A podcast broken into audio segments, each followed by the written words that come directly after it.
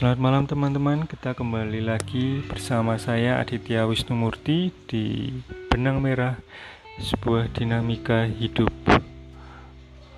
Oke, kita hari ini eh, tidak lupa hari ini adalah segmennya Kamis Humanis.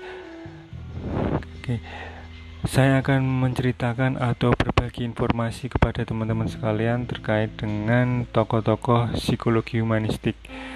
Oke, ada beberapa tokoh yang mungkin harus uh, sebagai informasi saja pengetahuan kita tentang apa sih humanistik itu.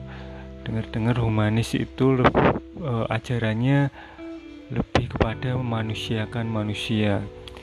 Tapi memanusiakan manusia itu cukup kompleks ya atau cukup uh, membingungkan lah karena beberapa ajarannya atau beberapa konsep yang diteorikan oleh ahli-ahlinya itu cukup mengena dan perlu ditelaah lebih lanjut. Oke, oke, baik, saya mulai saja. Uh, mungkin teman-teman pernah mendengar Abraham Maslow, Carl Roger, kemudian ada Aldous Huxley. Terus kemudian ada Stanley Scher David Mills dan sebagainya. Oke oke. Untuk pengetahuan teman-teman saya akan mencoba untuk berbagi informasi terkait dengan tokoh-tokoh humanis tersebut.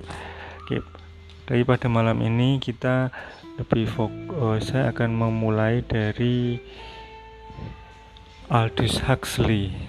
Oke baik ini orang zaman kuno. Ya kalau dilihat kalau dilihat dari historinya uh, orang ini cukup intelektual pada masanya. Oke saya akan menceritakan sedikit uh, historinya kemudian kita akan men dengar eh, teman-teman uh, akan mendengar dari saya tentang bagaimana ajarannya. Tapi saya akan lebih mengaplikasikannya pada pendidikan. Jadi ya biar lebih apa ya istilah netral. Ya oke gitu aja. Baik kita mulai. Uh, Aldous Huxley ini uh, uh, orang uh, kelahiran tahun 1894 dan beliau meninggal tahun 1963. Ia dikenal sebagai penulis dan filsuf dari Inggris. Ya, seperti halnya uh, seorang ahli gitu, ahli yang berteoritis, maka mereka sering dikatakan uh, intelektual pada masanya seperti itu. Oke, Huxley ini bisa dikatakan seorang humanis kemudian pasif, pasifis, dan satiris. Kenapa pasifis dan satiris? Karena menganggap ajarannya atau teorinya uh, dia menganggap jika melihat sesuatu secara apa ya pasif seperti itu bukan negatif sih kalau negatif kan berarti kan dia terlalu uh, mengkritisi situasi ya tapi ini orangnya lebih pasif seperti itu. Oke kemudian Huxley ini sebenarnya lebih tertarik pada lebih tertarik pada parapsikologi dan mistisisme. Filosofis atau dia sering menceritakan tentang paham universalisme. Seperti itu oke. Itu bagiannya berbeda uh, tidak akan saya bahas tapi saya akan bahas seperti ini. Konsep uh, beberapa ajaran yang mungkin teman-teman harus tahu. Oke, Aldous Huxley ini adalah uh, terkait dengan humanisnya, uh, teori teori humanisnya, uh, beliau beliau me, mengemukakan teorinya bahwa manusia itu memiliki banyak potensi yang selama ini banyak terpendam dan disia-siakan ya seperti itu walaupun dia orang pasif pasifis tapi dia tahu kalau ada seorang yang sebenarnya semua orang punya potensi tetapi ya dia mengatakan disia-siakan. Nah, dengan pendidikan itu diharapkan membantu manusia dalam mengembangkan potensi tersebut. Oleh karena itu, ada semacam namanya program atau kurikulum dalam proses pendidikan yang harus berorientasi pada pengembangan potensi. Dan ini melibatkan semua pihak. Ya kalau kita ngomong pendidikan pastilah ada guru murid kemudian ada istilahnya pemerhati. Ya pemerhati itu kayak gimana ya kayak mungkin namanya uh, uh, orang lain ya atau mungkin peneliti perencana pendidikan atau mungkin uh, orang tua, wali dan sebagainya seperti itu. Nah, si Huxley ini menekankan adanya pendidikan nonverbal yang juga harus diajarkan pada siswa. Pendidikan nonverbal bukan berwujud pelajaran senam sepak bola, terus kemudian menyanyi, menari, melainkan hal yang bersifat di luar materi pembelajaran. Dengan tujuan menumbuhkan kesadaran seorang proses pendidikan nonverbal itu seyoga, uh, ada baiknya kalau dimulai sejak dini sampai tingkat tinggi. Ya kita mungkin teman-teman jadi berpikir ya nonverbal tetapi bukan berwujud pelajaran fisik atau lebih berkaitan dengan minat ya kayak gitu ya. Nggak ada senam nggak ada sepak bola terus eh, nggak bukan bernyanyi terus yang diajarkan apa dong? Ya justru yang diajarkan lebih kepada menurut saya sih karakter. Nah ini yang mau sesungguhnya.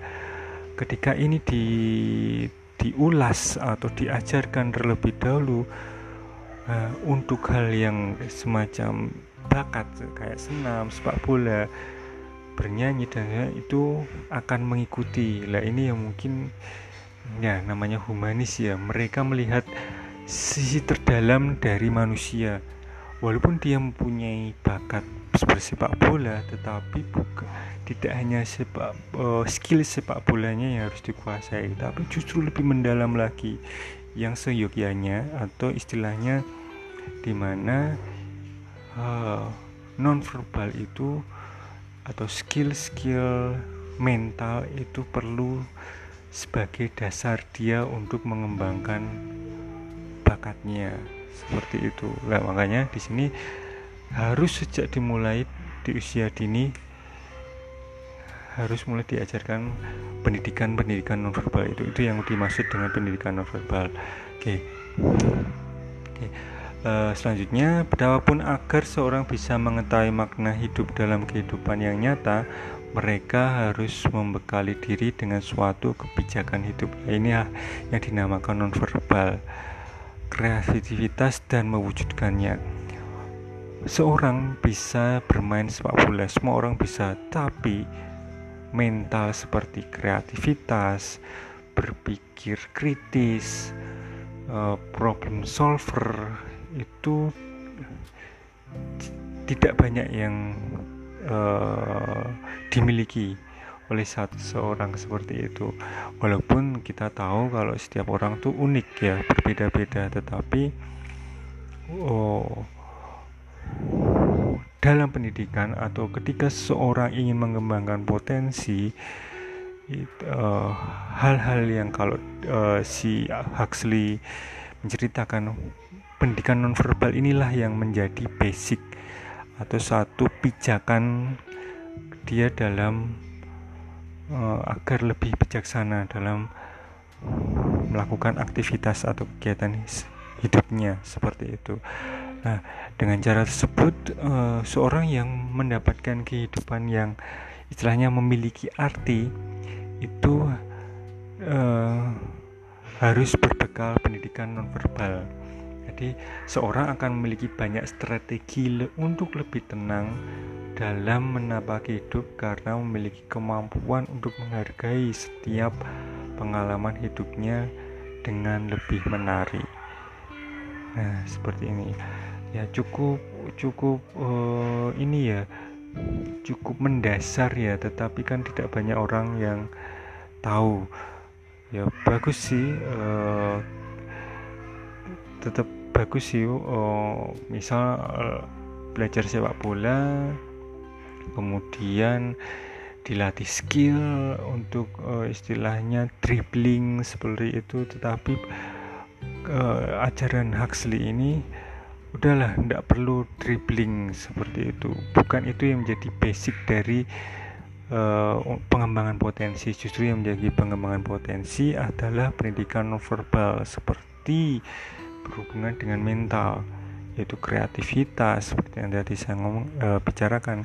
Kemudian berpikir kritis kemudian pemecahan masalah seperti itu nah akhirnya apabila setiap manusia memiliki kemampuan ini itu yang akan menjadi sumbangan yang besar itu terhadap suatu budaya ataupun yang lebih lebih istilahnya lebih mendasar yaitu moral kemanusiaan seperti itu. Nah, itu sedikit sedikit uh, gambaran teori humanis dari Aldous Huxley ya dia uh, seorang filsuf yang lebih menekankan ajarannya atau pahamnya lebih kepada humanistis seperti itu oke.